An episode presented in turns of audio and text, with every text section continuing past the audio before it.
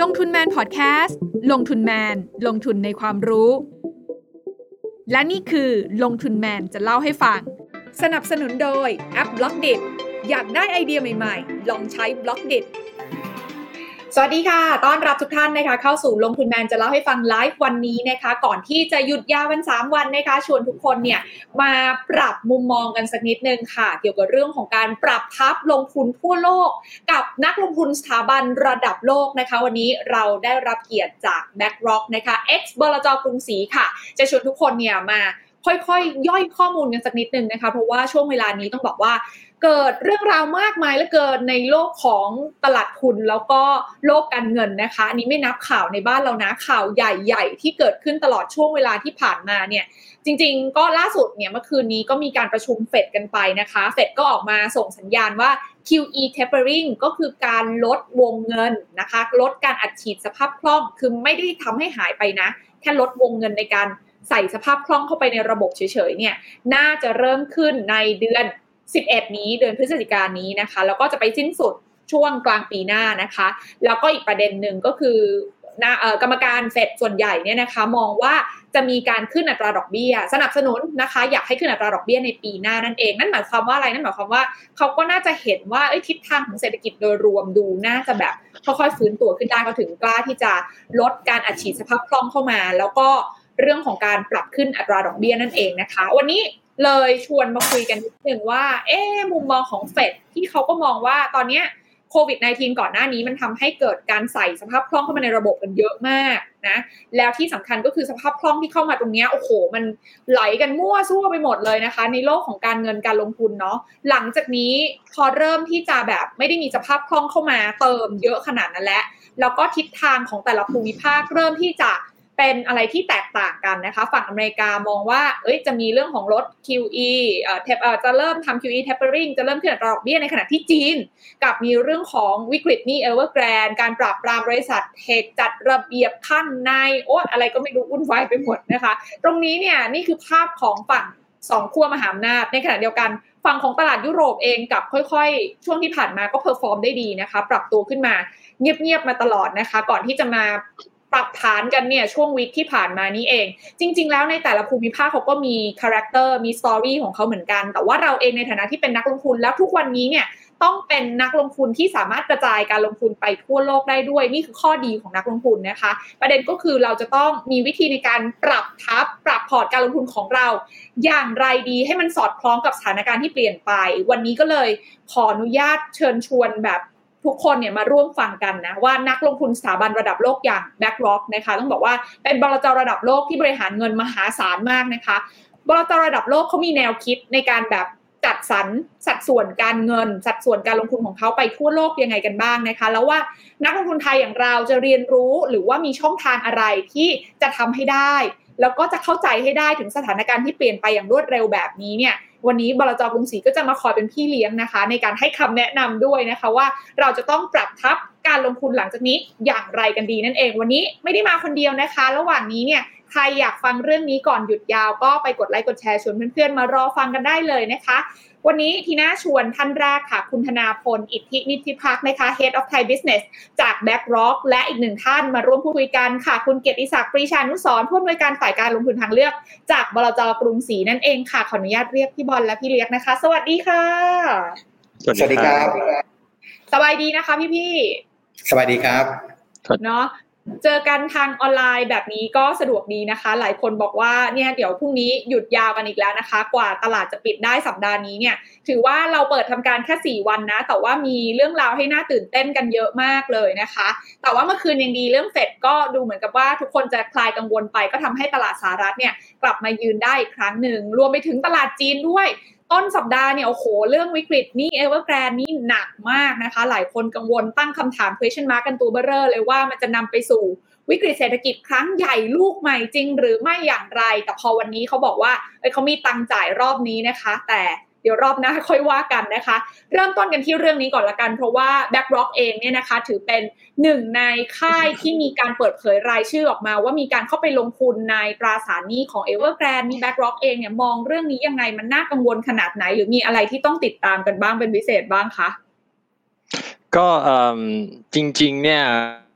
ระยะต่อไปนะครับ ก็แน่นอนว่าเราจะเห็นธนาคารปล่อยกู้ภาคสังหานี่ก็จะรัดกุมมากขึ้นนะครับ ซึ่งก็มีทั้งข้อดีข้อเสีย ข้อดีก็คือคุณภาพของลูกหนี้ก็จะดีขึ้นนะครับ เติบโตแบบมีคุณภาพนะครับ แต่ก็ต้องแลกมากับสภาพคล่องที่มันลดลงนะครับ ซึ่งกระทบหลักๆคือใครก็พวก developer นะครับที่มีงบดูอาจจะไม่แข็งแกร่งเท่าไหร่ หรือมีหนี้จำนวนมหาศาลอย่าง Evergrande นะครับ ซึ่งจริงๆเนี่ยถ้าถามเรานะครับว่าเรามองยังไงสำหรับ ตัว Evergrande เนี่ยต้องบอกว่างบตัวเลขครึ่งแรกของปีประกาศออกมาเมื่อปลายเดือน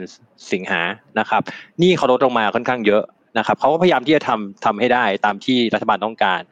ตัว long term ตัว debt เขาครับลดลงมากว่าแสนล้านหยวน short term debt เนี่ยลดลงมาประมาณ 1.5 แสนล้านหยวนนะครับ ซึ่งมันก็ ทำให้หนึ่งในเกณฑ์สามเกณฑ์ที่รัฐบาลเขากำหนดเนี่ยคือเขาจะเรียกว่า three red lines policy หนึ่งในเกณฑ์เนี่ยมันก็ดูดีขึ้นนะครับก็คือตัวระดับหนี้สินต่อทุน มันมีสามตัวนะครับ ตัวแรกคือหนี้ต่อ asset หนี้ต่อทุน แล้วก็เงินสดที่จะ cover short term debt นะครับเราก็มองว่าสัญญาณก็น่าจะดีขึ้นนะครับแต่ที่เมื่อกี้น้องทีน่าบอกก็คือตลาดเนี่ยเริ่มที่จะรู้สึกดีขึ้น เพราะว่าจริงๆรัฐบาลจีนเนี่ยเขาก็เหมือนกับ เริ่มอัดฉีดเงินออกมาบ้างนะครับ รัฐบาลจีนเมื่อกลางเดือนที่ผ่านมาก็ออกไปบอกแบงค์ว่าแทรกแซงนิดนึงนะครับ ก็บอกแบงค์ว่าคุณห้ามไประงับบัญชีของ Evergrande นเดนะ ต้องให้เขาทำธุรกิจต่อไปนะครับ ให้เครดิตไลน์เขาต่อไปนะครับเขาก็จะเห็นได้ว่าไม่มีใครอยากให้ไอตัวปัญหาเกิดขึ้นนะครับ เพราะว่าถ้ามันกระทบเศรษฐกิจเนี่ยอสังหามันหนึ่งในสามของเศรษฐกิจจีนเลยนะครับ เพราะฉะนั้นทุกคนก็ออกมาช่วยเต็มที่ อาจจะมีชะลอลงบ้างนะครับ แต่ว่า ภาพรวมเนี่ยถ้าเกิดนอกจาก Evergrande แล้วเนี่ยบริษัทอื่น ๆ อสังหารายใหญ่ ๆ เนี่ยตัวเลขดีขึ้นนะครับตัวเลขณสิ้นเดือนมิถุนาดีขึ้น ตอนนี้อาจจะชะลอลงบ้างในช่วงเดือนสองเดือนที่ผ่านมา แล้วก็บริษัทผ่านตัว Three Red Line ที่ผมบอกเมื่อกี้ปีที่แล้วเนี่ยถ้าเกิดดูครึ่งปีแรกมีแค่สิบเปอร์เซ็นที่ผ่านไอเกณฑ์สามข้อนี้ ปีนี้มีถึงสี่สิบเปอร์เซ็นแล้วก็จะมีพัฒนาการที่ดีขึ้นเรื่อยๆ นะครับอืมอืมดังนั้นก็คือฝั่งของ BlackRock เองเนี่ยไม่ได้กังวล การถือครองตราสารหนี้ที่ออกโดย Evergrande เนี่ยก็ยังไม่ได้เป็นปัญหาอะไรใช่ไหมคะสำหรับในมุมของ BlackRock ตอนนี้เรามอนิเรามอนิเตอร์อย่างใกล้ชิดครับ ก็ต้องดูอย่างที่เขาจ่ายวันนี้เนี่ยประมาณ 30 กว่าล้านเหรียญเนี่ย เขาบอกเขาจ่ายได้เดี๋ยวจะมีวันที่ยี่สิบเก้าอีกนะครับแล้วก็จะมีตอนต้นปีหน้าก็คือต้องดูดูต่อเนื่องครับ ว่ามันจะมีปัญหาไหมแต่ถ้าเกิดถามโดยรวมเนี่ยเขามีจริง ๆเขามีสินทรัพย์เยอะนะครับนี่เขามีประมาณ 2 ล้านล้านหยวนสินทรัพย์ current asset สินทรัพย์ระยะสั้นเขาก็มีเกือบเกือบสองล้านนะครับแต่ต้องให้เวลาเขาในการที่จะขายออกมาเพื่อจ่ายหนี้ โอเค นั่นคือเรื่องระยะสั้นนะคะ ที่เราชวนทุกคนมาไขข้อข้องใจนิดนึง เพราะว่าไหนๆวันนี้มีคนบอกว่าคุยกับ BlackRock แล้วเนี่ย BlackRock ก็อยู่ใน top list เหมือนกันที่ถูกพูดถึงกันเยอะนะคะ แต่ก็อย่างที่พี่บอลได้บอกไปเนาะว่าจริง ๆ แล้วเนี่ย BlackRock คือของเอเวอร์แกรนมันใหญ่มากนะคะ ก็จะมีบลจระดับโลก นักทุนระดับโลกเนี่ยเข้ามาถือครองตราสารหนี้ของเขากันค่อนข้างเยอะเหมือนกันนะคะทีนี้กลับมาว่าจริง ๆ แล้วมันไม่ใช่แค่เรื่องของจีนไง ที่มีปัญหาเรื่องนี้นะคะ จริง ๆ ข่าวคราวในแวดวงของการเงินการลงทุนเนี่ยมันก็เยอะมากนะคะ ทิศทางหลายอย่างเริ่มจะเปลี่ยนไปตลาดเห็นแล้วแหละว่าเอ้ยสภาพคล่องในอนาคตมันอาจจะไม่ได้อิ่มได้แบบนี้เหมือนเดิม แต่ความหวังเรื่องของการฟื้นตัวเศรษฐกิจที่มันกลับมา มันก็เลยทำให้ ตอนนี้มันดูเหมือนตัดสินใจยากเหมือนกันว่า เอ๊ะเราจะ risk on เนี่ย เราจะไปได้เต็มที่ขนาดนั้นไหมนะคะ เราจะกล้าบู๊กับการจัดสรร น้ำหนักการลงทุนในภูมิภาคไหนอะไรยังไงดีเนี่ยในมุมมองนี้ขออนุญาตพี่เลียกถามพี่บอลก่อนละกันนะคะว่า BlackRock เนี่ยมองการลงทุนโค้งสุดท้ายของปีนี้ยังไง มันมีประเด็นไหนที่คือเรื่องมันเยอะไปหมดอย่างที่ได้เกิดไปแต่ปัจจัยไหนที่เราต้องหยิบมาให้น้ำหนัก แล้วก็ติดตามเป็นพิเศษสำหรับโค้งสุดท้ายของปีนี้ค่ะพี่บอลก็เอาภาพภาพการลงทุนภาพรวมก่อนนะครับ เราจริงๆยังมอง positive อยู่ นะครับ การฟื้นตัวทางเศรษฐกิจเนี่ยเห็นได้ชัดเจนขึ้นนะครับ ยกตัวอย่างอย่างในสหรัฐเนี่ยในในสไลด์หน้า2เนี่ยครับถ้าเปิดขึ้นมาจะเห็นได้ว่าในสหรัฐเนี่ย GDP ฟื้นตัวอย่างรวดเร็วมากๆนะครับ หลังหลังจากเริ่มมีการเปิดกิจกรรมทางเศรษฐกิจ ก็จะเห็นจากเส้นสีแดงนะครับ ว่าปีที่แล้วเนี่ยมันลงไปเป็นเอ่อเป็นรูป V shape เลยนะครับ ตอนนี้ฟื้นตัวกลับขึ้นมา ซึ่งต่างกับช่วง global financial crisis ครั้งที่แล้วที่เวลาในการฟื้นตัวของช่วงครั้งที่แล้วใช้เวลานานกว่า นะครับ ซึ่งอันนั้นก็คือตัวตัวเส้นสีชมพูที่เราเห็น แต่ถ้าเกิดมองไปในประเทศอื่น ๆบ้างนะครับ ในหน้าถัดมาเนี่ยจะเห็นได้ว่าประเทศอื่น ๆ เศรษฐกิจฟื้นตัวได้ดีนะครับ ในกราฟตรงนี้เนี่ยถ้าเกิดตัวระดับหนึ่งร้อยถ้าเกิดตัวกราฟมันอยู่เหนือหนึ่งร้อยเนี่ยก็คือ เติบโตได้สูงกว่าก่อนหน้าช่วงที่เกิดวิกฤตเศรษฐกิจโควิดนะครับ ก็ ถ้าเกิดมองไปเนี่ยจะเห็นได้ว่านำมาเลยเส้นสีเขียวคือจีนนะครับ จีนเนี่ยฟื้นตัวกลับมาตั้งแต่ปลายปีที่แล้วแหละนะครับสหรัฐเนี่ยก็ฟื้นตามขึ้นมานะครับ เพราะเขามีการเปิดประเทศ มีการเปิด activity ครั้งหนึ่งเมื่อต้นปีที่ผ่านมา สิ่งที่เราเห็นถัดมานี่ก็คือในกลุ่มของเอ่อ EU นะครับในเส้นสีเหลืองหรือว่าญี่ปุ่นในเส้นสีเอ่อชมพูนะครับเริ่มฟื้นที่กลับมา ตัวของจีนอเมริกาเนี่ยคนเล่นไปเยอะแล้ว ราคา price in ไปเยอะแล้วบางส่วน ทีนี้เราก็เริ่มเห็นว่า คนเริ่มหันมาสนใจลงทุนในยุโรปมากขึ้น บางส่วนก็ในญี่ปุ่นมากขึ้นนะครับ เพราะมันจะเป็น player ต่อไปที่จะฟื้นตัวขึ้นมา ส่วนปัจจัยที่เราให้น้ำหนักเราต้องจับตาดูนะครับ คนพูดถึงเยอะตอนนี้ก็คือเรื่อง tapering QE tapering นะครับ ซึ่งการประชุมเฟดตั้งแต่แจ็คสันโฮเนี่ยตั้งแต่ประมาณกลางปีที่ผ่านมานะครับ หรือว่าเมื่อเมื่อคืนนี้ก็ตามพาเวลเขาบอกนะครับว่าถ้าการจ้างงานเนี่ยฟื้นตัว ต่อเนื่องนะครับเศรษฐกิจดีเนี่ยเราเห็น tapering เร็วๆนี้นะครับเขาไม่ไม่ได้กำหนดสักทีว่าจะบอกว่าต้องมีเอ่อจะลดตอนเดือน 11 หรือเดือน12นะครับเขาบอกเร็วๆนี้ทำให้ตลาดก็เอออาจจะไม่ใช่เกิดขึ้นก็ได้ มันก็ทำให้ตลาดเห็นว่าเห็นช่วงเมื่อคืนที่ผ่านมาเนี่ยตลาดก็ดีดกลับขึ้นมานะครับ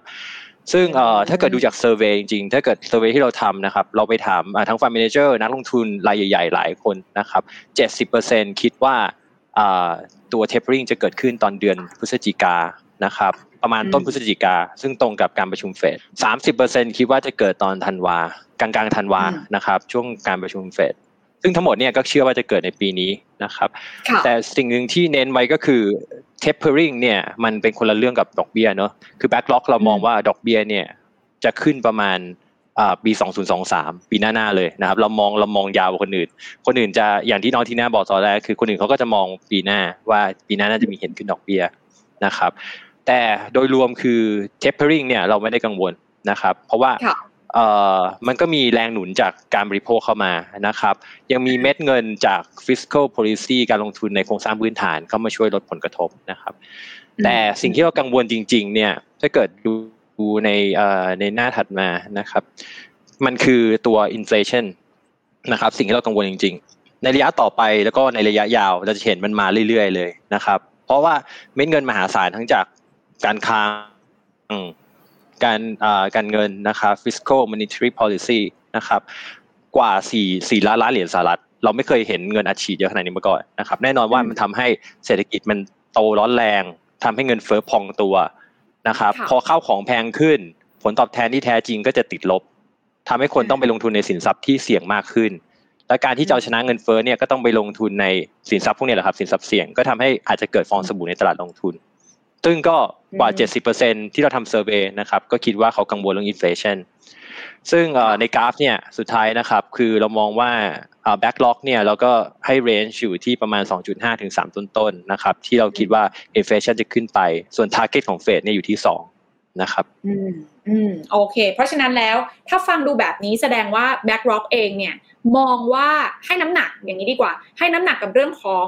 การกลับมาฟื้นตัวของเศรษฐกิจอีกครั้งหนึ่งหลังโควิด ซึ่งตอนนี้เราเห็นชัดๆว่ามันเกิดขึ้นในหลากหลายประเทศละอเมริกาจีนเกิดไปก่อนละอเมริกาตอนนี้ก็กิจกรรมทางเศรษฐกิจฟื้นตัว ยุโรปญี่ปุ่นที่เราเห็นกันนะคะ แต่ประเด็นก็คือว่าไม่ได้กังวลว่าเรื่อง QE จะมาเป็นแบบตัวดึงบรรยากาศความไม่มั่นใจของนักลงทุนหรือเปล่ามันก็พิสูจน์ได้เห็นเมื่อคืนที่ผ่านมาอย่างที่พี่บอลได้เล่าไปเนาะว่าคนส่วนใหญ่ก็ค่อนข้างรีลีฟคือไม่ได้กังวลขนาดนั้นแหละว่าเฟดจะต้องรีบนู่นนี่นั่นหรือเปล่านะคะ ตอนนี้ก็คือ มอนิเตอร์ต่อว่าเขาก็บอกว่าเขาจะขึ้นเร็วๆนี้แหละ แต่ว่าอันเนี้ยสิ่งที่เรามาบอกก็คือเป็นผลสำรวจว่าคิดว่าจะขึ้นตอนไหนถูกไหมพี่บอลก็คือเดือน11เดือน12นี้ที่นักลงทุนมองกัน ซึ่งถ้าตีความแบบนี้ก็แปลว่านักลงทุนรับสารนี้ไปละ รับรับสัญญาณนี้ไปเรียบร้อยละ ไม่เป็นไรก็จะลดการทำ QE ก็ไม่เป็นไรรับได้นะคะ เตรียมความพร้อมกันไว้แล้ว นี่คือภาพของตลาดทุน แต่สิ่งที่ BlackRock กังวลกับกลายเป็นเรื่องของเงินเฟ้อ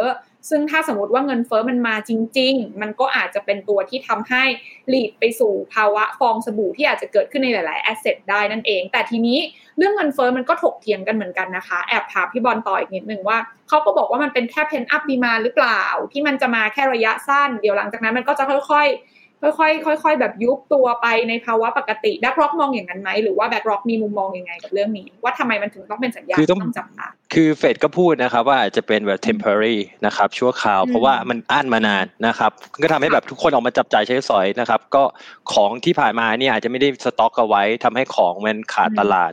ทำให้เงินเฟ้อขึ้น เป็นระยะสั้น แต่เรามองว่าใช่ครับระยะสั้นอาจจะ shoot up ขึ้นมาแรงมากนะครับ แต่ว่าสุดท้ายพอมันกลับมา normalize แล้วเนี่ย มันก็ยังอยู่ในระดับที่ยังสูงอยู่นะครับ ส่วนหนึ่งก็หลายเรื่องอะครับ ก็อาจจะเป็นเรื่องของเราทราบดีอย่างอย่างการที่เซมิคอนดักเตอร์มันขาดตลาดนะครับsupply หลายอย่างขาดตลาดนะครับ หรือว่าแม้แต่เรื่องเกี่ยวกับสภาพฝนฟ้าอากาศนะครับทำให้ผลผลิตออกมาไม่ดีโลกร้อนขึ้นนะครับ ก็ทำให้ ข้าวของมันแพงขึ้นนะครับไอ้พวกนี้ก็จะเป็นปัจจัยที่เรากังวลนะครับเงินเฟ้อเนี่ยนิดๆหน่อยๆอะมันโอเคครับ แต่ว่าถ้าเกิดเงินเฟ้อที่มันสูงเกินไปเนี่ย มันจะกระทบต่อความเชื่อมั่นนักลงทุนนะครับ ที่จะเอาเงินออกมาใช้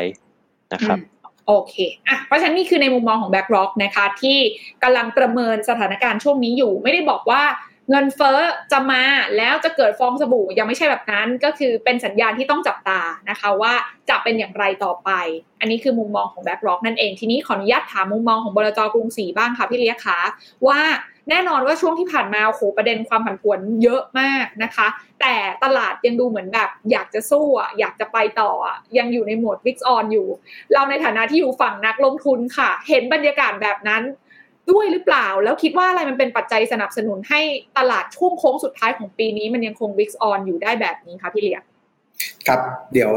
บลจกรุงศรีจะเล่าให้ฟังนะครับ ก็เดี๋ยวขอสไลด์เลยนะครับ ก็เออจริง ๆ แล้วภาพเศรษฐกิจโลกเนี่ยจริง ๆ ค่อนข้างดีนะครับ ผมใช้คำว่าเศรษฐกิจโลกโดยโดยทั่วไปนะครับ โดยเฉพาะในฝั่งของตัวพวก develop นะครับ ฝั่งของอเมริกาฝั่งของตัวยุโรปแล้วก็ตัวที่มันเป็นหัวใจที่สำคัญที่สุดอะมันคือไอ้ตัวพวกผลประกอบการ นะครับก็ออกมาก็บีดแล้วก็มากกว่าที่ตลาดคาดเอาไว้ค่อนข้างเยอะนะครับคราวนี้เนี่ยแนวโน้มนะครับแนวโน้มโดยทั่วไปของภาพเศรษฐกิจโลกเนี่ยนะอันนี้ผมใช้ของอเมริกานะครับคือแน่นอนแหละว่าเขามีอิทธิพล แล้วก็ข้อมูลเขาค่อนข้างละเอียดนะครับมันก็จะฉายภาพได้ได้ค่อนข้างละเอียด แล้วก็ค่อนข้างอัปเดตนะครับก็ถ้าเราไปดูเนี่ยนะฮะประเด็นแรกเนี่ยคือเศรษฐกิจโลกเนี่ยมันผ่านจุดพีคไปเรียบร้อยแล้ว นะครับไอไอระดับที่มันสูงเกินเกินผิดปกติอะนะมันมาจากฐานต่ำมันมาจากพวกสติมูลัสถูกไหมครับ หลังจากนี้เนี่ยนะฮะผมอยากจะให้ใช้คำว่าเรียกว่า normalize นะครับอย่าอย่าใช้คำว่าชะลอนะฮะชะลอนี่ฟังดูมันได้กระถินะเพราะว่าต้องบอกว่ามันไม่มีทางอยู่ได้ระดับสูงอย่างนี้ตลอดถูกไหมฮะมันยังสามารถเติบโตได้เนี่ยคืออย่างของอเมริกาเองจริงๆเนี่ยโตได้ไตรมาสละสองเปอร์เซ็นก็ถือว่าโอเคแล้วนะครับก่อนก่อนที่มันจะเกิดโควิดนะครับเพราะฉะนั้นเนี่ยหลังจากนี้ไปเนี่ยเอาเข้าจริง ๆแล้วในอีก อีกหลาย ๆ ไตรมาสอีกปี 2 ปีเนี่ยยังโตได้ประมาณเกินเกิน above trend ของเขาประมาณ 2-3%เนี่ยอันนี้ผมถือว่าภาพค่อนข้างโอเคอยู่แล้วนะครับค่อนข้างแข็งแรงนะครับแต่คราวนี้เองเนี่ยในช่วงเนี่ยมันมีจุดที่แยกกันนะมันมีจุดที่ไดเวอร์เจนกันนิดหนึ่งนะครับก็เป็นเป็นขออีกสไลด์หนึ่งนะครับผู้ชายเนี่ยผมว่าผมว่าเห็นภาพนี้ชัดชัดชัดเจนมากนะครับเดี๋ยวเดี๋ยวเสาร์อาทิตย์นี้ก็ดูกันอีกแล้วนะฮะก็เป็นภาพที่บอกว่าเอ๊ะทำไมอย่างอย่างในสนามบอลพรีเมียร์ลีกเนี่ยมันคนมันมันเต็มมันแทบจะเต็มความจุแล้วเนี่ยนะฮะทั้งทั้งที่ถ้าไปดูจำนวนผู้ติดเชื้อเนี่ยอย่างของอังกฤษเนี่ยถ้าไปดูทางด้านซ้ายล่างเนี่ยนะฮะเราจะเห็นได้ว่ามันมันมีคนติดเชื้อเนี่ย ค่อนข้างสูงนะครับในแต่ละวันนะแต่ผมคิดว่าตอนนี้เขาเขาเขาไม่ได้อาจจะไม่ได้จำกัดเอ่อไม่ได้อยากจะให้โควิดมันมันลดน้อยลงนะแต่ผมคิดว่าคือเขาให้สามารถอยู่ร่วมกับโควิดได้นะครับ เพราะว่าถ้าไปดูใช่ครับ เพราะว่าถ้าเอ่อคือตอนเนี้ยสิ่งที่ผมอยากจะสื่อก็คือว่าตอนเนี้ยเศรษฐกิจโลกเนี่ยนะครับ มันแบ่งออกเป็นโลกฝั่งที่มีวัคซีนที่ดี แล้วก็เอ่อฉีดเยอะกับอีกฝั่งหนึ่งคือน้อยด้วย แล้วก็อาจจะไม่ไม่ค่อยมีคุณภาพด้วยอะเพราะฉะนั้นเอง เราเรากำลังจะไปอยู่เราเราเรากำลังจะไปอยู่ฝั่งที่ดีนะครับอะเพราะฉะนั้นเนี่ยก็หมายความว่าภาพของเศรษฐกิจอย่างพวกเดเวลลอปอันนี้คือคือที่ยกตัวอย่างของอังกฤษเนี่ยคือโอเคโควิดจะติดก็ติดไปถูกไหมแต่ว่าตราบใดที่คนคนที่อยู่ที่ฮอสพิทอลมันน้อยนะครับหรือว่าถ้าไปดูทางทางด้านขวาสีเทาเนี่ยจำนวนผู้เสียชีวิตเนี่ยน้อยมาก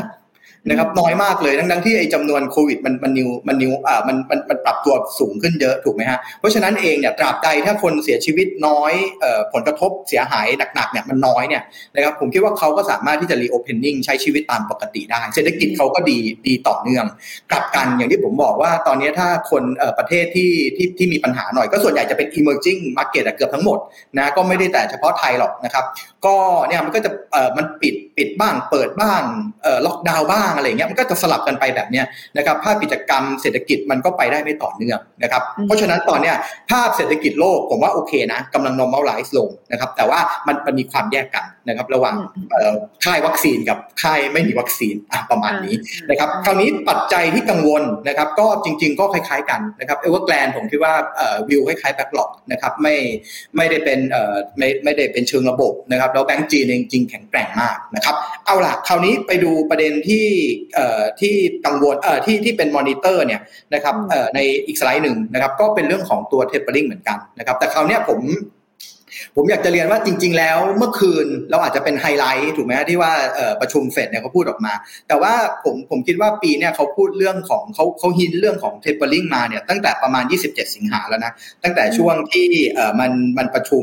ประจำปีที่ Jackson Hole ของเขาไปแล้วนะครับคราวนี้ผมก็เลยเปรียบเทียบนะครับ ผมเอา bond yield สิบปีเนี่ยตัวเนี่ยนะตลาดมันจะตลาดมันจะตกเยอะตกน้อยสินทรัพย์เสี่ยงจะจะกระทบยังไงเนี่ย ให้ดู bond yield สิบปีของอเมริกาเป็นหลักนะครับตัวนี้มันจะเป็นตัวที่ที่จะบอกถึงความ sensitive ที่เกิดขึ้นนะครับก็ถ้าเราไปดูในเส้นสีน้ำเงิน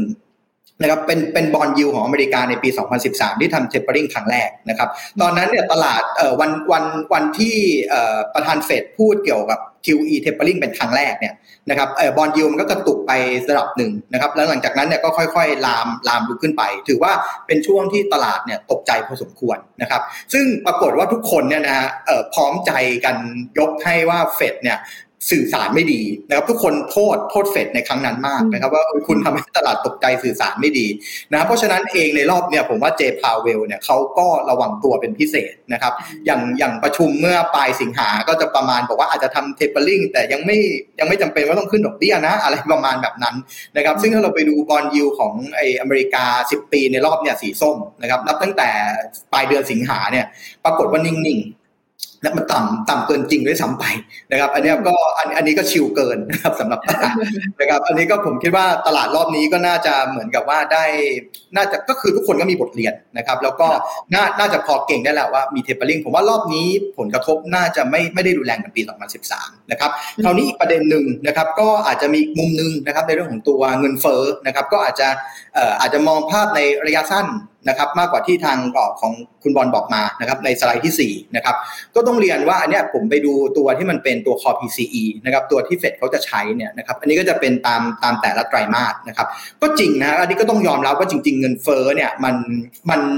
มันอาจจะสูงกว่าที่ช่วงแรกที่เรามองนะครับ คือตอนแรกเนี่ยเขาอาจจะมองว่า Q2 เนี่ยสูงสุดนะตอนแรกเนี่ยนะครับในช่วงไตรมาสสองเนี่ย แต่ปรากฏว่ามันมันกินระยะที่ยาวขึ้นนะครับ ก็อาจจะเป็นตัวหนึ่ง แต่ว่าตราบแต่ว่าสังเกตไหมครับว่าอย่างบอลยูอเมริกาก็ไม่ได้ขึ้นในรอบนี้นะครับ เพราะว่าตลาดเหมือนกับอย่างน้อยเขาสบายใจอะคือคือเขามองว่ารีเวลเนี่ยมันมันก็พีคแล้วแหละ หลังจากเนี้ย เดี๋ยวแล้วเดี๋ยวพอมันไปอยู่ Q2 อีกปีหนึ่งเนี่ยพอมันมันปรับฐานแล้วเนี่ยจากจากปีนี้ที่มันใช้ฐานต่ำมาใช่ไหมฮะมันมันจะเริ่มปรับตัวลดลงนะครับแต่ว่าลดลงในที่นี้ก็ไม่ได้ต่ำเกินไปนะฮะมันก็ยังอยู่ระดับประมาณ 2%กว่ากว่า2%นิดนิดเพียงแต่ว่าอย่างน้อยเนี่ยมันไม่ได้สูง 3%กว่าปัจจุบันนะครับอย่างน้อยเนี่ยตลาดมันก็เลยคำดาว แต่ว่าแน่นอนก็ต้องก็ต้องยอมรับว่าไอ้ตัวเงินเฟ้อเนี่ย หลังจากเนี้ยยังไงก็ตามเนี่ยผมคิดว่าเป็นเป็นตัวที่คงต้องมอนิเตอร์กันยาวๆนะครับเพราะว่ามันจะเป็นตัวที่จะกำหนดแล้วว่า policy การเงินหลังจากเนี้ยมันจะเป็นยังไงนะครับเพราะฉะนั้นมันจะเป็นตัวตัวที่สำคัญมากๆ ซึ่งในรอบนี้ก็จริงๆเจพาวก็พูดพูดมานานแล้วนะว่าชั่วคราวนะครับแต่ว่าตลาดก็เพิ่งมาเชื่อประมาณเดือนพฤษภานะครับหลังจากนั้นก็ก็เชื่อยาวเลยนะก็หลังจากนั้นเนี่ยพอมันจะสูงอะไรมาบ้างเนี่ยก็ก็ยังมองว่ามันมันมันน่าจะยังเกิดจากฐานได้ฐานต่ำอ่านะครับฐานต่ำแล้วก็อย่างบาง item อะถ้าเข้าไปดูอย่างที่คุณบอลบอกนะครับ semiconductor ขาดแคลนเนี่ยรถมือสองในอเมริกาตอนนี้เนี่ยยังยังขึ้นเยอะมากเลยนะเพราะว่ามันรถรถมือหนึ่งมันขาดแคลนอะไรเป็นลักษณะนั้น มันก็เกิดเกี่ยวกับเรื่องของ supply chain เป็นส่วนหนึ่งนะครับแต่ว่าเอาเป็นว่าในมุมของเราเนี่ยเรามองว่ามันมันน่าจะ peak อยู่แถวๆนี้แหละนะครับหลังจากเนี้ยปีปีหน้าน่าจะเริ่ม soft ลง แต่ว่ายังไงก็ตามเนี่ยผมคิดว่าคงต้องเป็นประเด็นที่สำคัญที่สุดที่จะต้องมอนิเตอร์ต่อไป โดยเฉพาะถ้าเราบอกว่าเศรษฐกิจมันเติบโตเนี่ยนะเพราะฉะนั้นเองเนี่ยยังไงเงินเฟ้อคงคงคงจะต้องมาสักวันหนึ่งแน่นอนครับอืมโอเค เห็นภาพชัดเจนค่ะนี่คือในมุมมองของตัวแทนนักลงทุนกันบ้างนะคะ อย่างที่พี่เลียกได้เล่าไปเนาะว่า คือถ้าฟังจากแฟกเตอร์ต่างๆ ที่เอามาประกอบกันตรงนี้เนี่ย มันไม่แปลกใจว่าทำไมนักลงทุนยังดูมีความเชื่อมั่นนะคะ แล้วก็บรรยากาศภาพรวมยังดูแบบ r i ก on พอสมควรเลยนะคะ กับช่วงที่เหลือของปีนี้นะคะคำว่า r i ก on ก็คือคนที่พร้อมจะเข้าสู่สินทรัพย์เสี่ยงมากขึ้น มองว่าตลาดยังมีโมเมนตัมเชิงบวกที่จะไปต่อ เพราะว่าอะไร เพราะเราก็เห็นแล้วว่าโอเค เรื่องของโควิด อย่างที่พี่เลียกโชว์ให้เห็นภาพในสนามบอลนะคะ ก็ไม่เข้าใจเหมือนกันตัวเลขก็ยังเยอะอยู่ แต่ว่าก็ยังเชียร์บอลกันอย่าง สนุกสนานนะคะ โดยที่ไม่ต้องใส่มาสก์ด้วยนะ อยู่อัดแน่นกันอย่างนั้นนะ ก็แปลว่าเขามองแล้วแหละว่าเออไม่เป็นไรเราอยู่ด้วยกันได้นะคะ เพราะฉะนั้นแล้วโควิดจะกลับมาอีกกี่เวฟก็คงจะไม่ได้มีผลอะไรแล้วแหละ เหมือนเสมือนว่าถ้าอย่างนี้พูดอย่างนี้ได้ไหมพี่เลี้ยงว่าเศรษฐกิจเราอะที่ได้รับผลกระทบจากโควิดอะมันผ่านวัตทอมไปเรียบร้อยละเราคอเราคออย่างนั้นเลยได้ไหม ก็ก็ถ้าไม่มีเว็บใหม่ก็หวังว่าจะไม่มีเว็บใหม่นะครับถ้าถ้าไม่มีเว็บใหม่จริงเนี่ยหลังจากนี้มันมันจะเป็นเฟสของการซื้อตัว ซึ่งมันซึ่งมันดีเลยมาจากปีนี้นะครับ จริงจริงปีนี้ GDP มันควรจะโตสักสามแต่ว่าตอนนี้มันมันจะต่ำกว่าหนึ่งถูกไหมฮะเพราะฉะนั้นเองเนี่ยไอการฟื้นตัวมันก็มันก็ดีเลยไปอยู่ที่ปีหน้าครับผมอืมโอเค แต่ว่าอย่างที่บอกไงว่าคีย์สำคัญที่พี่เลียกให้จับตาก็คือมันมันแยกออกเป็นสองค่ายเนาะค่ายที่ได้วัคซีนที่ดีเขาก็จะ สบายใจอะถึงแม้ว่ามันอาจจะมีเวฟใหม่ๆ ตามมา แต่เขาเชื่อมั่นว่าวัคซีนเขาเอาอยู่ เพราะฉะนั้นเขาจะสามารถใช้ชีวิตอยู่กับโควิดได้เหมือนอย่างที่อังกฤษที่เป็นตัวอย่างถูกไหมเพราะฉะนั้นแล้วซึ่งประเทศพวกนี้มันเป็นประเทศกลุ่มพัฒนาแล้วด้วยนะคะ มันก็เลยทำให้มีน้ำหนักในเชิงของภาพรวมการลงทุนค่อนข้างเยอะนะคะทำให้เราเห็นว่ามันมีเม็ดเงินที่พร้อมจะไหลกลับเข้ามาลงทุนในสินทรัพย์เสี่ยงในตลาดภูมิภาค ที่เป็นตลาดพัฒนาแล้ว ซึ่งก็สอดคล้องอย่างที่พี่เลียกบอกนะคะ แต่ว่ามุมมองที่ให้จับตาเหมือนกันเลยก็คือเรื่องของเงินเฟ้อเหมือนกันเนาะทีนี้ถ้าเราเอาทุกอย่างมา combine รวมกันแบบนี้แล้วเนี่ย อันนี้มาถอดสูตรต่อว่าแล้ว BlackRock เองเนี่ยในฐานะที่เป็นนักลงทุนสถาบันระดับโลกเนี่ยมีการให้มุมมองต่อแต่ละสินทรัพย์ อย่างไรกันบ้าง ตราสารหนี้จะเอายังไงต่อดี หรือถึงเวลาที่ยังหรือยังอยู่ในสินทรัพย์เสี่ยงต่อไปได้ แล้วถ้าอยู่ได้อยู่ในภูมิภาคไหนจะได้รับผลกระทบยังไงอะไรคือ อย่างที่พี่เลี้ยงบอกเมื่อกี้นะใช่ไหมว่ามันแยกกันนะ ฝั่งที่รอดและได้ประโยชน์กับฝั่งที่แบบ เอ้ย มันอาจจะยังดูไม่ค่อยรอดเท่าไหร่นะ เราจะเลือกยังไง BlackRock เขาตอนนี้เขาประเมินเขาใช้อะไรประเมินเป็นหลักนะคะ แล้วก็ให้น้ำหนักกับการจัดสรรน้ำหนักเงินลงทุนยังไงกันบ้างคะพี่บอลคะที่เรียกบอกเมื่อกี้ก็ เราเราก็มีมุมมองอย่างนั้นนะครับ เราคิดว่ามันจะมีการทำ divergence กัน ก็คือบางประเทศที่เขาจะออกนโยบายก็แบบ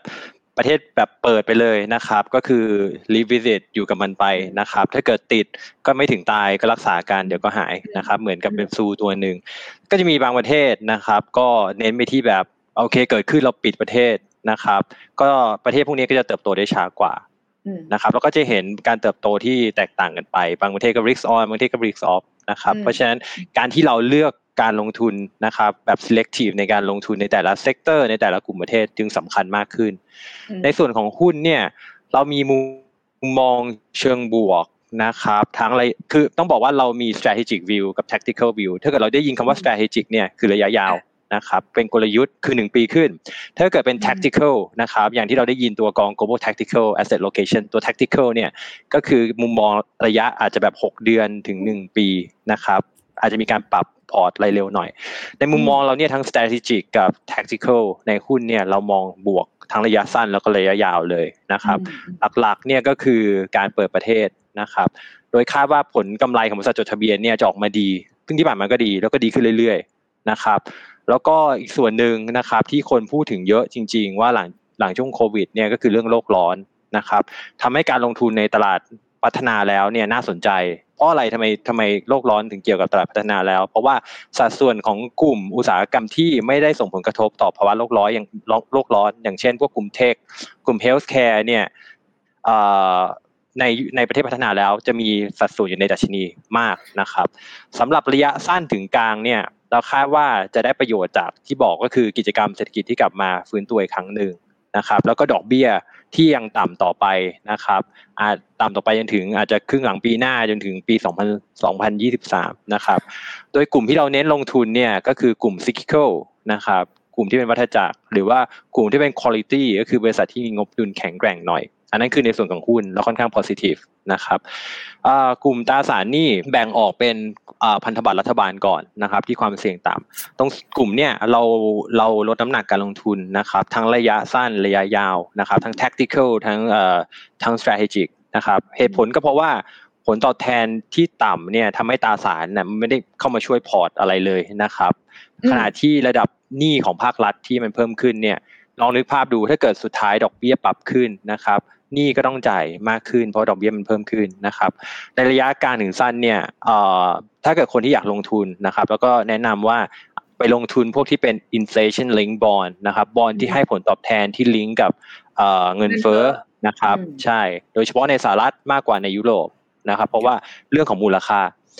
ในส่วนของเมื่อกี้พันธบัตรรัฐบาลละทีนี้ในส่วนของของ corporate bond หรือที่เราเรียกว่าเครดิต นะครับ เรามองว่าผลตอบแทนที่ได้มันไม่คุ้มเสี่ยงนะครับยิวมันน้อยมากเลยนะครับ ในกลุ่มเนี้ยประกอบกับอัตราดอกเบี้ยที่มีแนวโน้มที่ปรับตัวขึ้น ในอาจจะครึ่งปีหลังปีหน้าหรือว่าในปี 2023 เนี่ยนะครับเรามองว่าอย่างเงี้ยสู้ไปลงทุนในหุ้นดีกว่าไหมนะครับในระยะสั้นถึงกลางเนี่ยเราก็ให้น้ำหนักเป็นนูชัวนะครับไม่ได้แนะนำอะไรมากครับเพราะว่าผลตอบแทนของมันที่แบบไม่ได้ไม่น่าสนใจเท่าไหร่นะครับ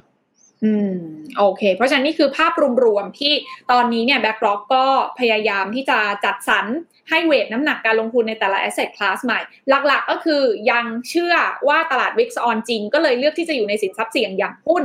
ถูกไหมคะ ครับ ก็ยังยังเอายังเติบโตได้เพราะว่าเม็ดเงินในระบบยังมีจำนวนมหาศาลนะครับแต่ว่าต้อง selective นิดนึงว่าจะไปลงในกลุ่มไหนนะครับอ่าโอเค ทีนี้ ในมุมมองของ BlackRock เองเนี่ยอย่างที่พี่บอลเล่าให้ฟังเมื่อสักครู่ว่าจะแยกออกเป็น 2 ภาพ ภาพของ strategic view ก็คือภาพลงทุนระยะยาว ก็ต้องจัดอีกแบบหนึ่งกับภาพที่เป็น tactical asset allocation เนาะ tactical asset allocation อยากให้อธิบายนิดนึงว่าทำไมอย่างนักลงทุนสถาบันอย่าง BlackRock เองต้องมี part นี้ด้วยอะ่ะทำไมมันถึงต้องต้องต้องต้องเขาเรียกว่าอะไรนะ ต้องพยายามที่จะจับจังหวะตลาดแบบนี้ด้วย ไอ้กลยุทธ์ ในการจัดสรรพอร์ตการลงทุนระยะสั้นแบบนี้มันจะช่วยพอร์ตภาพรวมระยะยาวยังไงคะก็ต้องบอกว่าทำไมถึงต้องจัดพอร์ตต้องบอกว่าสมัยก่อนเนี่ยตลาดอาจจะไม่ได้เปลี่ยนแปลงเร็วไม่ได้ผันผวนขนาดนี้นะครับ ทุกวันนี้ข่าวสารมันมันส่งผ่านกันเร็วมากนะครับสมัยก่อนอาจจะเป็น buy and hold ถือ 60%หุ้น 40%ตราสารนี้จบ แล้วก็ถือต่อไปเรื่อยๆนะครับ แต่ว่าทุกวันนี้เราต้องมีการปรับพอร์ตให้ทันสมัยอยู่เสมอ นะครับเพราะฉะนั้นเนี่ยการจัดพอร์ตการลงทุนจึงเป็นสิ่งสำคัญนะครับจริงๆเนี่ยการลงทุนที่ดีนะครับมันไม่ใช่การลงทุนที่แบบให้ผลตอบแทนแบบสูงๆนะครับทำให้ได้แบบเยอะๆแต่เพราะว่าถ้าเกิดเราได้เยอะๆเนี่ยบางช่วงเราอาจจะขาดทุนเยอะเหมือนกันนะครับ สิ่งที่ผมพูดไว้แบบท่องไว้เสมอ คือถ้าเกิดเราขาดทุน 33เปอร์เซ็นเนี่ยเราต้องทำให้ได้ 50เปอร์เซ็นถึงจะได้ต้นทุนคืนกลับมา ขาดทุน 40 ต้องทำได้ 67เปอร์เซ็นเยอะมากนะ67 ขาดทุน 50ต้องทำให้ได้ร้อยเปอร์เซ็นเลยนะครับ เพราะฉะนั้นทำไงก็ได้ให้มันขาดทุนอย่าเยอะนะครับกำไรน้อยหน่อยไม่เป็นไรแต่อย่าอย่าขาดทุนเยอะนะครับ เพราะฉะนั้นการลงทุนที่ดีก็คือการลงทุนที่ให้ผลตอบแทนอย่างสม่ำเสมอนะครับ เพราะว่าอย่าลืมว่าการทบต้นของผลตอบแทนเนี่ย compounding นะครับ มันจะเพิ่มความมั่นคงให้กับเราตามเวลาที่ลงทุนไป นะครับเพราะฉะนั้นก็เลยมีมีมีจังหวะการลงทุนในการที่เรามอนิเตอร์ แล้วว่ามันมีโอกาสที่ดี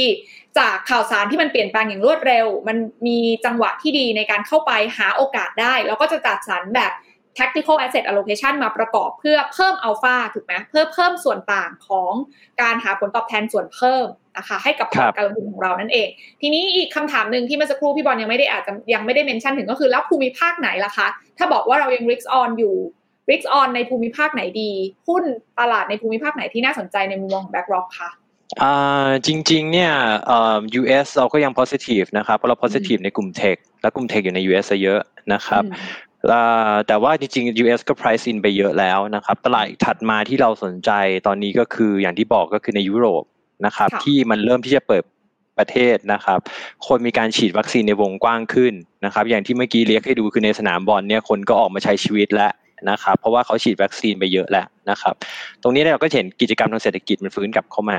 เราก็ยังแนะนำในกลุ่มประเทศ ไม่ว่าจะเป็นยุโรปหรือว่าอเมริกานะครับ ส่วน emerging market เนี่ยต้องบอกว่า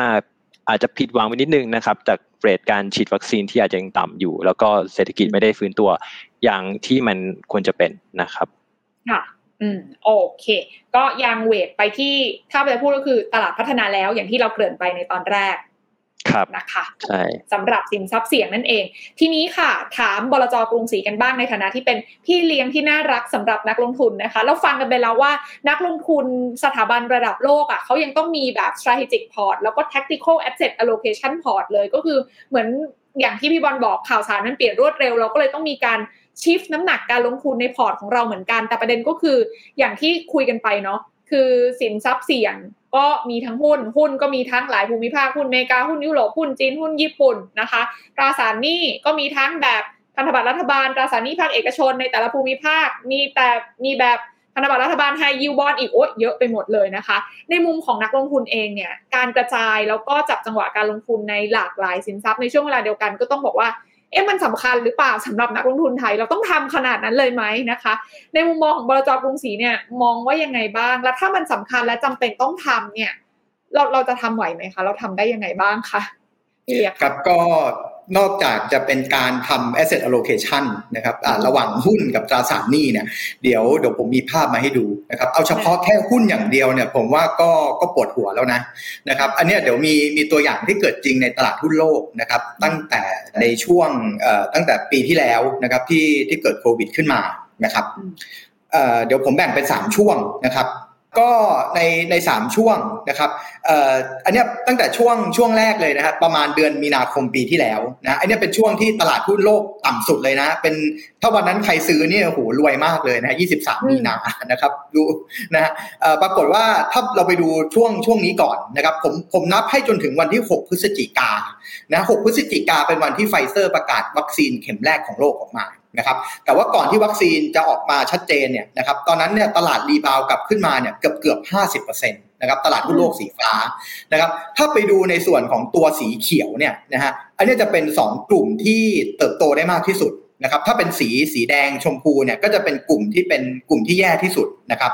สอง sector สีเขียวเนี่ยนะครับที่แรงที่สุดเนี่ยมันก็คือหุ้นกลุ่ม tech นะครับ consumer discretionary มันก็คือไอตัว Amazon แล้วก็ Tesla เนี่ยแหละนะครับแล้วก็หุ้นกลุ่ม tech เลยนะจะเห็นได้ว่า return สูงมากเพราะอะไร เพราะว่า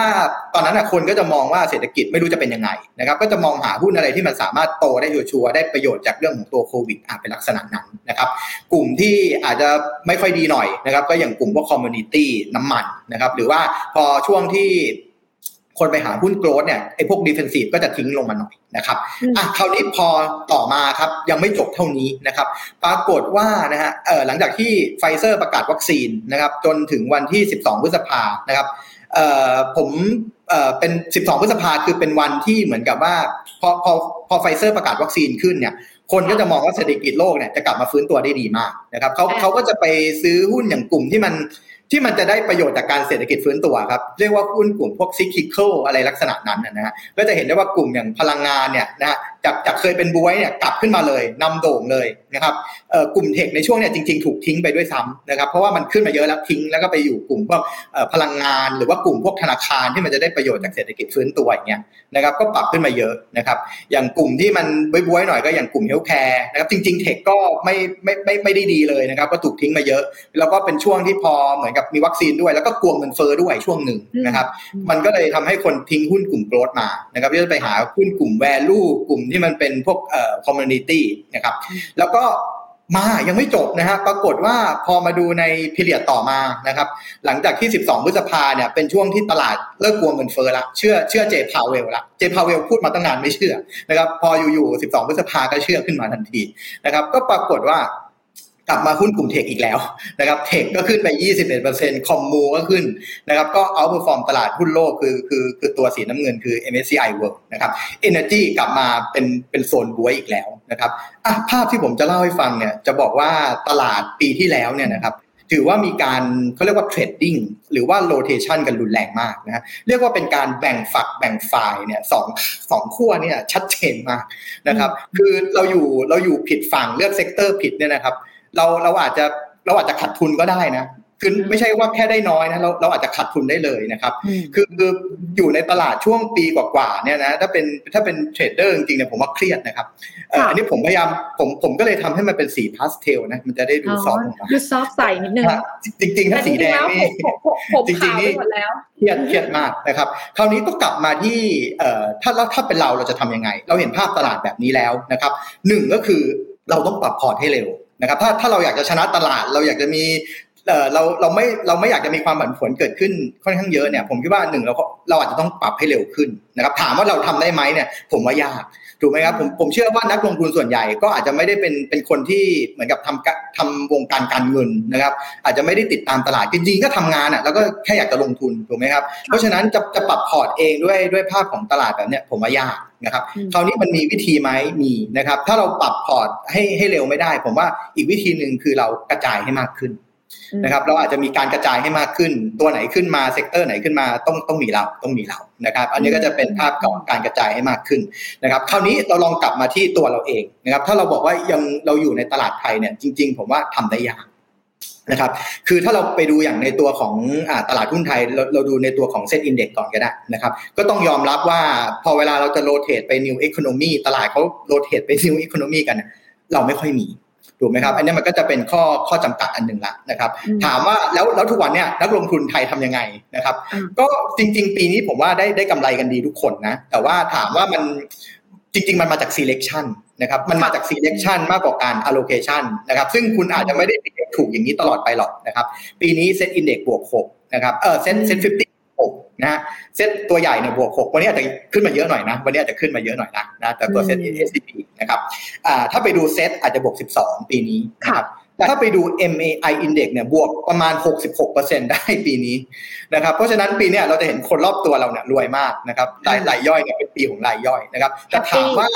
มันมันจะซัสเทนไหมเนี่ยผมว่าอาจจะไม่ใช่ นะครับเพราะว่ามันเป็นเรื่องของ selection นะครับมากกว่าเรื่องของตัว allocation นะครับแล้วก็อีกประเด็นหนึ่งที่ผมเสริมมาไว้นะครับเอ่อก็คือว่าสมมุติเราลองเราเราอาจจะอยากปรับ allocation ระหว่างหุ้นกับตราสารหนี้นะครับโดยปกติแล้วเนี่ยถ้าสมมุติบอกว่าเศรษฐกิจไม่ดีนะครับเราอาจจะเห็นหุ้นมันตกนะครับสิ่งที่นักลงทุนถ้าถ้าเขามีเครื่องหมายที่ดี นักลงทุนระดับโลกที่เขาทำจริงๆเนี่ยคือเขาก็จะต้องรีบไปซื้อเอ่ออย่างพวก ตราสารหนี้ภาครัฐบาลที่แบบดูเลชั่นแบบยาวๆ อายุยาวๆเลย10 ปี 20 ปีไปเลยนะครับเพราะว่าถ้าเวลาถ้าเศรษฐกิจไม่ดีเนี่ยไอ้พวกราคาพันธบัตรรัฐบาลเนี่ยมันมันมันเป็นเซฟเฮเว่นนะครับแล้วยิ่งยาวๆเนี่ยราคามันยิ่งขึ้นเยอะมันจะมาชดเชยส่วนที่ขาดทุนในหุ้นได้นะครับแต่ถ้าถามว่าอย่างอย่างของเราเองเนี่ยเราเราไปลงรายตัวก็ไม่ไม่ค่อยมีถูกไหมครับเพราะว่ามันมันไม่มีสภาพคล่องตลาดมันยังไม่รองรับ ก็ต้องลงทุนผ่านกองทุน ซึ่งโดยส่วนใหญ่แล้วเนี่ย risk appetite ของนักลงทุนยังไม่ได้อยากลงยาวมากนัก นะครับเรื่องของตัวพวกอายุตราสารหนี้ เพราะฉะนั้นเนี่ยพอเกิดวิกฤตขึ้นมาจริงๆเนี่ยนะฮะผมอยากจะไปลงทุนตราสารหนี้ที่อายุสักสิปี 20 ปีเนี่ยทำไม่ได้มันมันยากมากนะครับอันนี้ก็อาจจะเป็นข้อจำกัดที่ว่าบางทีเราอาจจะทำ allocation ภายในแต่ประเทศเนี่ยอาจจะค่อนข้างยากนะครับอันนี้จะเป็นข้อจำกัดที่เกิดขึ้นครับค่ะโอเค แต่ว่ามันเป็นสิ่งจำเป็นที่ควรต้องทำโดยเฉพาะอย่างยิ่ง ภาวะตลาดหลังจากนี้ที่จะมีการเปลี่ยนแปลงผันผวนค่อนข้างเร็ว อย่างที่พี่เลียกได้ยกตัวอย่างให้ฟังว่าภาพของปีที่ผ่านมาเห็นชัดมากเลยว่า โอ้โห ถ้าเราเลือกผิดเราก็เราก็เสียตังค์ได้เลยเนาะคือไม่ใช่แค่เลือกผิดอย่างเดียวนะ แต่ว่าจังหวะเวลามันก็มีผลมากเหมือนกันนะคะ ในช่วงเวลาที่ตลาดมันมีความผันผวนสูงแบบนี้เนี่ยการจัดสรรน้ำหนักการลงทุนทั้งแบบระยะยาว แล้วก็มี เป็นคอพอร์ตแล้วก็มี tactical asset allocation ที่มาช่วยเสริมมันก็จะทำให้ balance port ไม่ได้หมายความว่าจะทำให้คุณได้ return ดีตลอดเวลา return สูงตลอดเวลา แต่ทำให้อย่างน้อยเวลาที่เจ็บก็เจ็บไม่หนักมาก ถูกไหมจะทำให้เรามีความสุขระยะยาว ในการลงทุนไม่เครียดจนเกินไป เป็นสีพาสเทลอย่างที่พี่เลียกได้โชว์ให้ฟังไว้ ได้โชว์ให้เห็นไว้ใช่ไหมคะพี่เลียกคะครับ เนาะอะแต่ทีนี้ก่อนที่จะไปดูว่าอะแล้วถ้าสมมติว่ามันต้องทำแล้วมันทำยากมันจะมี solution ยังไงบ้าง ขออนุญาตแวะมาถามคนที่เขาทำกันแบบมืออาชีพอย่าง BlackRock กันก่อนนะคะว่า อย่างการที่ทำ tactical asset allocation ในช่วงเวลาที่ผ่านมาเนี่ยปรัชญาการจัดสรรน้ำหนักการลงทุนหรือวิธีการที่ BlackRock ทำเป็นหลักเลยเนี่ยเขาใช้วิธีไหนคะพี่บอลคะจริง ๆ เนี่ยเสริมเรียกนิดนึงเนอะเมื่อกี้คือว่าอย่างเราอยู่ในแวดวงการเงินมาเราได้ยินมา อยู่แล้วว่า 90%ของหมุนตอบแทนเนี่ยมาจากการทำ asset allocation เนอะอีกประมาณ 10%มาจากการ stock selection หรือว่าจากปัจจัยอื่นนะครับซึ่งจริงมันก็มี study ทำ research มาตั้งแต่ปี 1980 มาเรื่อยๆ ปี 1991 2000 นะครับมีทำมาเรื่อยๆ แต่ 90%นี่มันก็ดูเยอะนะครับปัจจุบันจริง ๆ เนี่ยถามว่า stock selection ก็มีบทบาทมากขึ้นนะครับแต่ว่าหลักๆ เนี่ยนักลงทุนทุกคนก็ควรที่จะมี core port อย่างที่บอก core กับ satellite นะครับมีการทำการกระจาย ความเสี่ยงในพอร์ตให้เหมาะสมนะครับกับความเสี่ยงเขาตัว strat strategy เราพูดถึงเนี่ย global tactical asset location นะครับตามชื่อสิ่งที่เราทำในพอร์ตเนี่ยคือการจัดสรรการลงทุนไปทั่วโลก โดยปรับเปลี่ยนพอร์ตในมุมมองระยะสั้นระยะกลางนะครับ หัวใจหลักๆของมันเนี่ยก็คือความรวดเร็วนะครับ ในการสร้างโอกาสในช่วงที่ราคาตราสารบิดเบือนนะครับ เงินเงินที่เอ่อที่เอ่อ EU อัดฉีดมาเนี่ย อัดฉีดเข้าไปทั้งทั่วยุโรปนะครับแต่ว่านักลงทุนเนี่ยตีความต่างกันมันจะมีบางตลาดที่มา under value กันที่เขาก็ได้เงินไปเหมือนกันนะครับมันก็จะมีช่องว่างตรงนี้เนี่ยให้เราเข้าไปเล่นตรงส่วนของราคาได้นะครับซึ่งตรงนี้เนี่ยมันเป็นการปรับพอร์ตแบบ tactical นะครับเข้าไปแล้วก็โยกหาโอกาสการลงทุน อย่างสม่ำเสมอ อย่างที่เมื่อกี้บอกช่วงต้นปีเนี่ยอเมริกามันมาเราก็ลงอเมริกานะครับอเมริกาเนี่ยเริ่ม price in ไปเยอะแล้ว เราโดดมาที่ยุโรปเพราะยุโรปเนี่ยจะเป็นตัวถัดไปที่ที่น่าจะฟื้นตัวขึ้นมานะครับซึ่งตรงนี้เนี่ยก็ต้องบอกว่าการทำ tactical asset location เนี่ยมันจะมีบทบาทเข้ามาช่วยปรับความเสี่ยงของนักลงทุนของพอร์ตนักลงทุนให้ลดลงนะครับ แล้วก็เพิ่มผลตอบแทนให้สม่ำเสมอในระยะยาว นะครับโอเคแล้ววิธีการในการที่เราหาอัลฟาจากตรงนี้ล่ะคะจากการที่เราหาอัลฟาจากตรงนี้เนี่ยคือต้องบอกว่าเรามี 2 ส่วนนะครับ ส่วนแรกก็คือ fund manager discretionary นะครับก็คือเรามองภาพยาวๆเลย อย่างที่เมื่อกี้บอก inflation นะครับเป็นยังไงบ้าง growth เป็นยังไงบ้างนะครับ policy ที่ออกมาต่างๆอย่างข่าวเมื่อคืนเฟดเขาพูดว่ายังไงบ้างนะครับ แล้วเราก็ไปดูราคาในตลาด หุ้นตลาดตราสารหนี้นะครับว่ามันมีส่วนต่างของราคายังไงบ้างนะครับให้เราเข้าไปสามารถทำกำไรได้ ซึ่งจะมีทั้ง fund manager view นะครับแล้วเราก็ยังมีการใช้ตัวพวก data เข้ามาด้วยนะครับพวก quant ต่างๆนะครับเพื่อที่จะให้เราได้ข้อมูลทั้งสองส่วนเนี่ยมา support กันเพื่อก่อนที่จะลงทุนนะครับ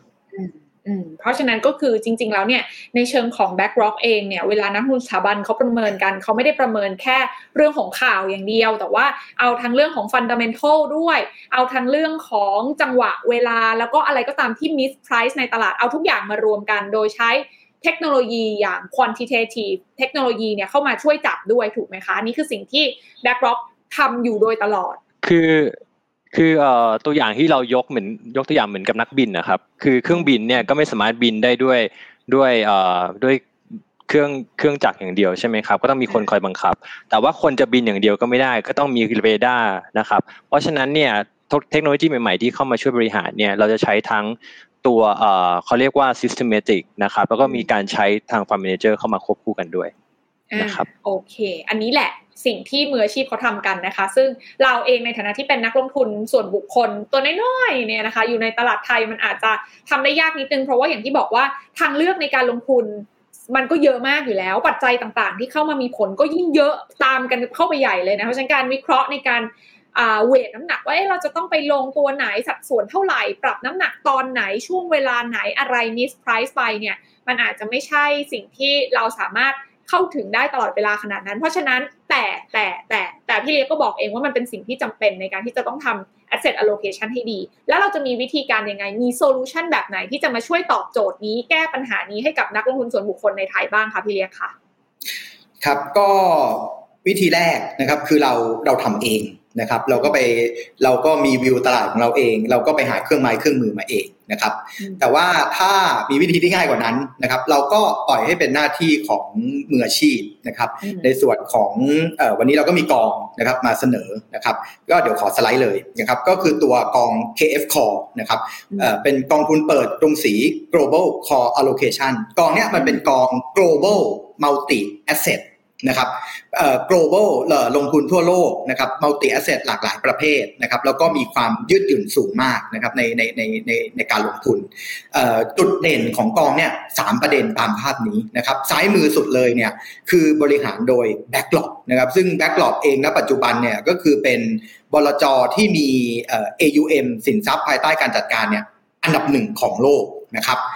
ซึ่งก็ exclusive มากนะฮะก็คือเอ่อ BlackRock เองเนี่ย คือมาบริหารให้กับกองเนี่ยให้กับบลจกรุงศรีเพียงเจ้าเดียวนะครับ ไม่ได้ไปปะปนกับใครเลยนะครับ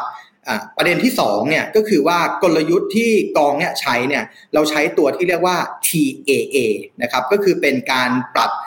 ปรับพอร์ตเนี่ยในในมุมมองระยะสั้นนะครับก็คือ 3-12ถึงเดือน ซึ่งผมผมจะไม่ได้บอกนะว่า TAA กับ SAA เนี่ยอันไหนดีกว่ากันเพราะจริงๆเขาใช้กันทั้งคู่นะครับเพียงแต่ว่า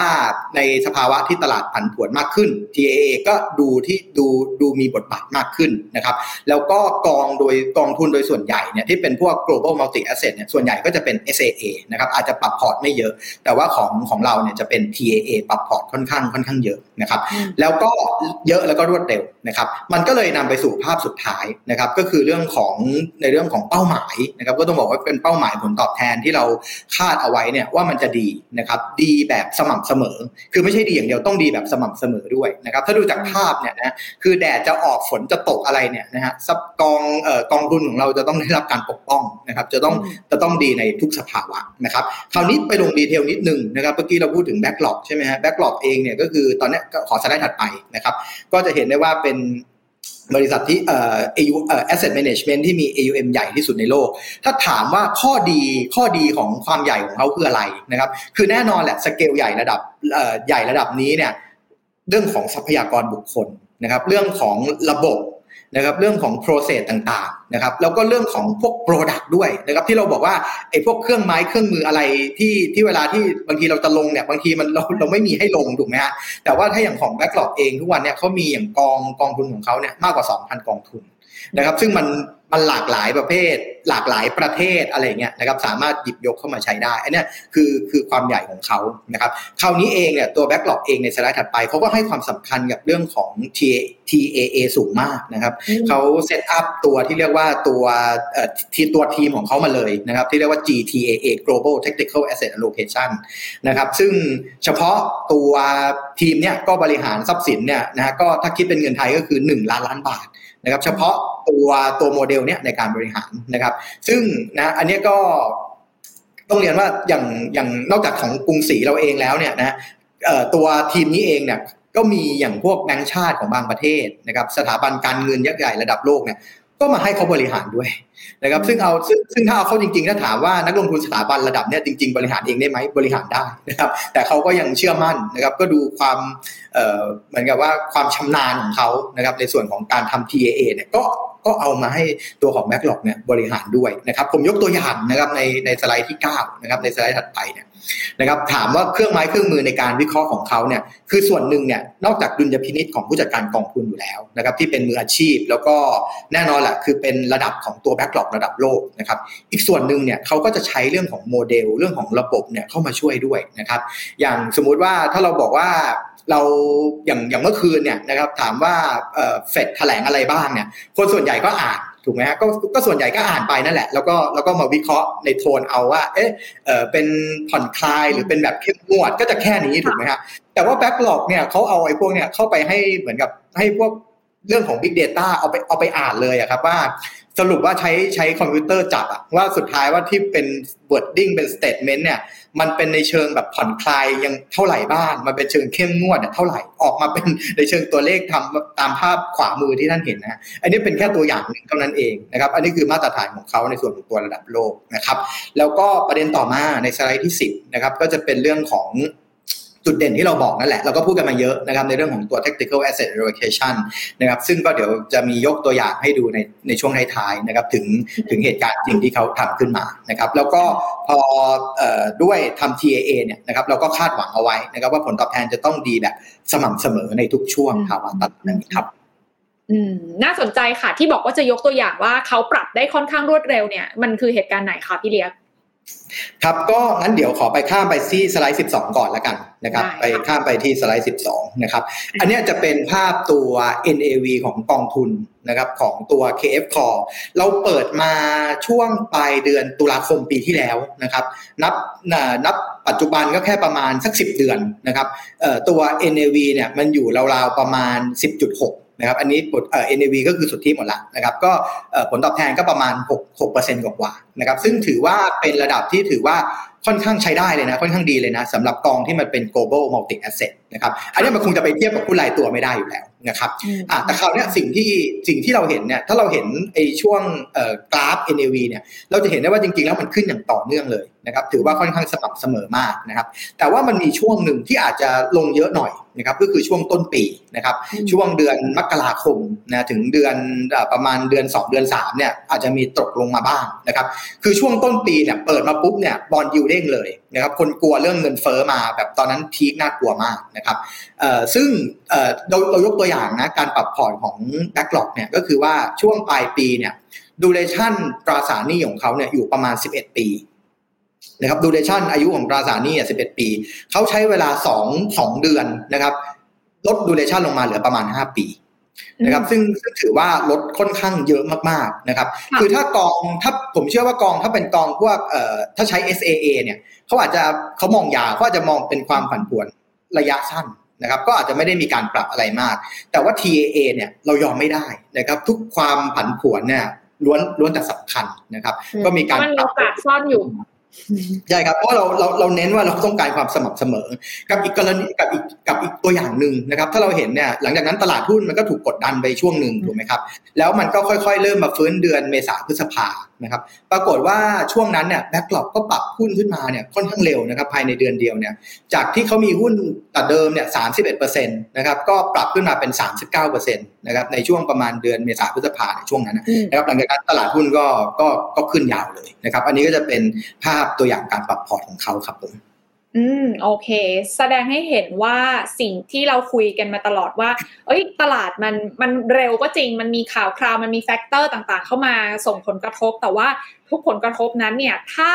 ใช้ทั้งในมุมของ fundamental ของการลงทุน แล้วก็ใช้ในเรื่องของเครื่องไม้เครื่องมือเข้ามาอย่างเหมาะสมเนี่ยมันจะมอนิเตอร์หาโอกาสได้อยู่เสมอนะคะ และที่สำคัญเนี่ยโอกาสเหล่านี้ไม่ได้กระจุกตัวอยู่ในแค่หุ้นอย่างเดียว หรือว่าตราสารหนี้อย่างเดียวเท่านั้น แต่ว่ามันถูกเอามาจัดสรรเป็นพอร์ต ภาพใหญ่รวมกัน เพราะว่ามันจะมีในเชิงของ correlation ด้วยใช่ไหมคะ ความสัมพันธ์ที่จะช่วยทำให้พอร์ตภาพรวมนั้นมันไม่ได้ดูเสี่ยงจนเกินไปนะ ในขณะที่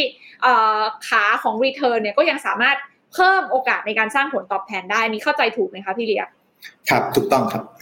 อะงั้นทีนี้สำหรับใครที่บอกว่า เอ้ยเออก็ดูเป็น solution ที่ตอบโจทย์ดีเนี่ยเราจะต้องยังไงดีสำหรับการลงทุนในกองนี้มันมีข้อจำกัดไหม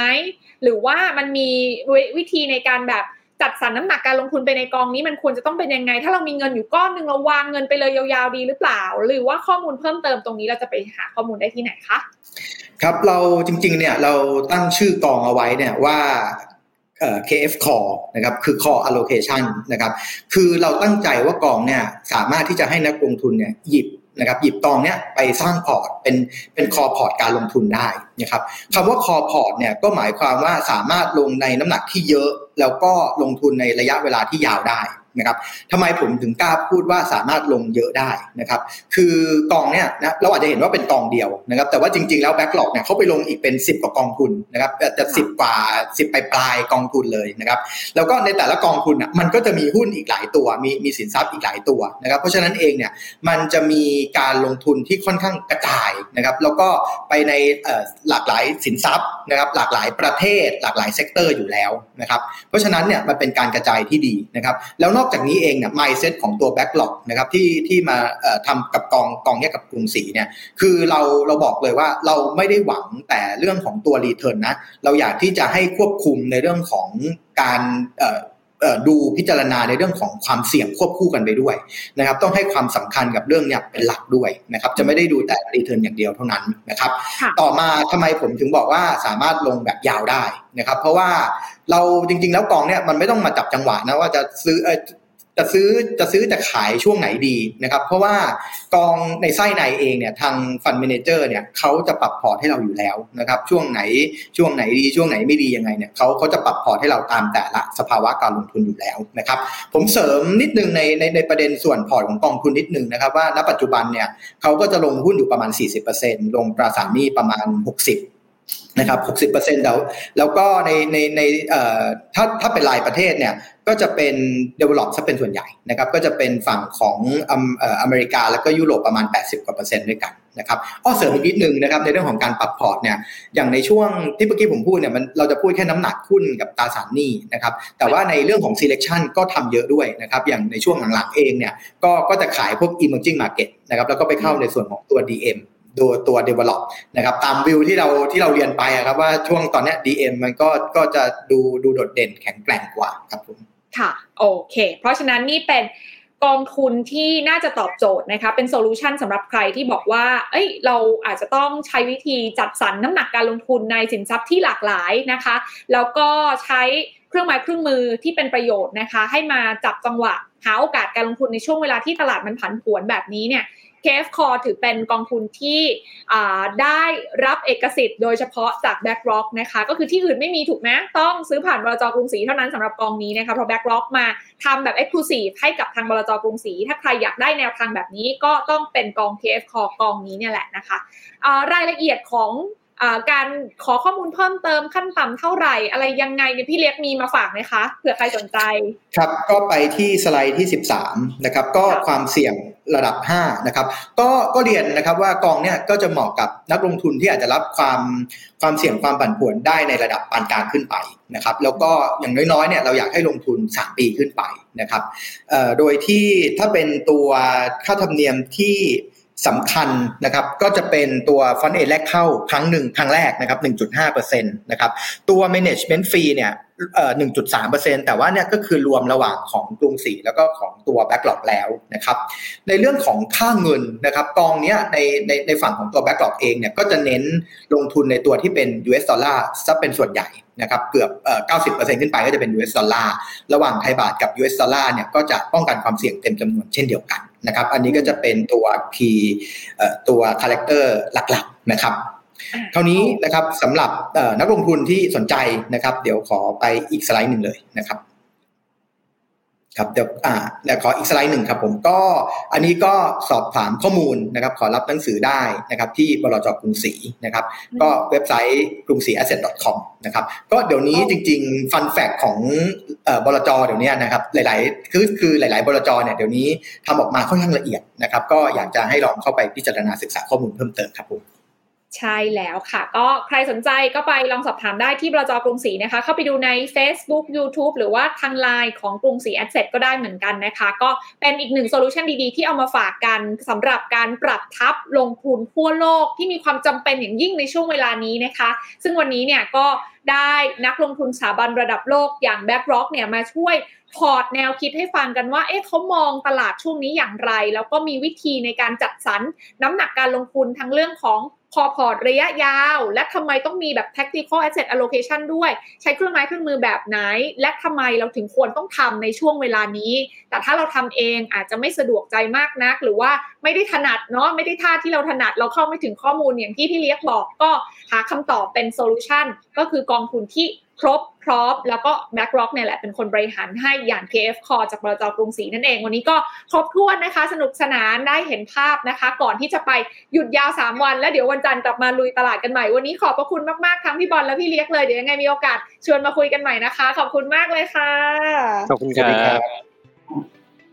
แล้วก็ขออนุญาตลาทุกท่านตรงนี้เลยสำหรับลงทุนแมนจะเล่าให้ฟังไลฟ์ EP หน้าจะมีอะไรฝากกดติดตามลงทุนแมนไว้ได้ทุกช่องทางทั้ง Facebook YouTube นะคะ ก็กดติดตามกันไว้ได้เลยในทุกช่องทางของลงทุนแมนเลยวันนี้ ราตรีสวัสดิ์ลาไปก่อนสวัสดีค่ะ กดติดตามลงทุนแมนพอดแคสต์ได้ทุกช่องทาง ทั้ง Spotify, SoundCloud, Apple Podcast, Podbean และ b l o กดิ